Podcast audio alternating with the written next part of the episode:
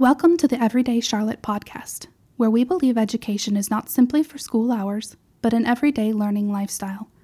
On this podcast, I read a variety of living educational materials, including books in the public domain you can use to supplement your learning.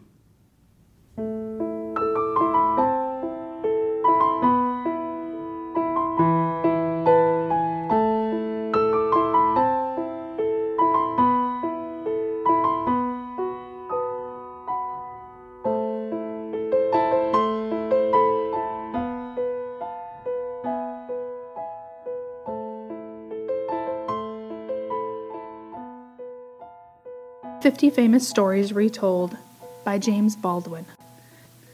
The White Ship. King Henry, the handsome scholar, had one son named William, whom he dearly loved. The young man was noble and brave, and everybody hoped that he would some day be the King of England. One summer, Prince William went with his father across the sea to look after their lands in France. They were welcomed with joy by all their people there, and the young prince was so gallant and kind that he won the love of all who saw him. But at last the time came for them to go back to England. The king, with his wise men and brave knights, set sail early in the day, but Prince William, with his younger friends, waited a little while. They had had so joyous a time in France that they were in no great haste to tear themselves away. Then they went on board of the ship which was waiting to carry them home. It was a beautiful ship with white sails and white masts, and it had been fitted up on purpose for this voyage. The sea was smooth, the winds were fair, and no one thought of danger. On the ship, everything had been arranged to make the trip a pleasant one.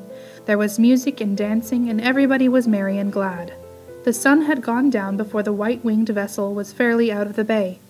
But what of that? The moon was at its full, and it would give light enough and before the dawn of the morrow the narrow sea would be crossed.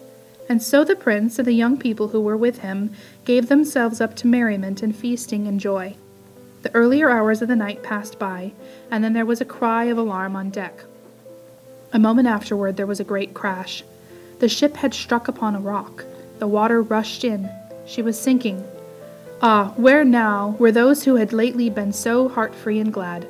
Every heart was full of fear no one knew what to do. A small boat was quickly launched, and the prince, with a few of his bravest friends, leaped into it. They pushed off just as the ship was beginning to settle beneath the waves. Would they be saved? They had rowed hardly ten yards from the ship when there was a cry from among those who were left behind. Row back! cried the prince. It is my little sister. She must be saved. The men did not dare to disobey. The boat was again brought alongside of the sinking vessel. The prince stood up and held out his arms for his sister. At that moment, the ship gave a great lurch forward into the waves. One shriek of terror was heard, and then all was still, save the sound of the moaning waters. Ship and boat, prince and princess, and all the gay company that had set sail from France went down to the bottom together. One man clung to a floating plank and was saved the next day. He was the only person left alive to tell the sad story. When King Henry heard of the death of his son, his grief was more than he could bear. His heart was broken. He had no more joy in life, and men say that no one ever saw him smile again. Here is a poem about him that your teacher may read to you, and perhaps after a while you may learn it by heart. He never smiled again.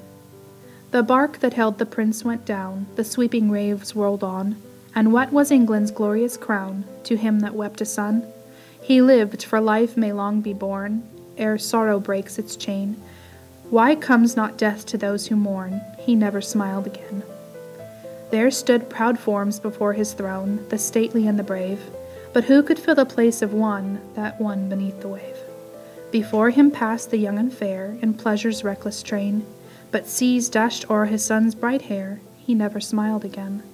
He sat where festal bowls went round, he heard the minstrel sing, he saw the tourneys victor crowned amid the nightly ring.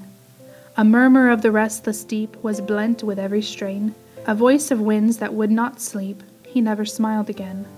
Hearts in that time closed o'er the trace of vows once fondly poured, and strangers took the kinman's place at many a joyous board. Graves which true love had bathed with tears were left to heaven's bright rain. Fresh hopes were born for other years. He never smiled again. Mrs. Hemans. Thank you for listening to this episode of the Everyday Charlotte podcast. We hope you will join us for another great read on our next episode. God bless you all.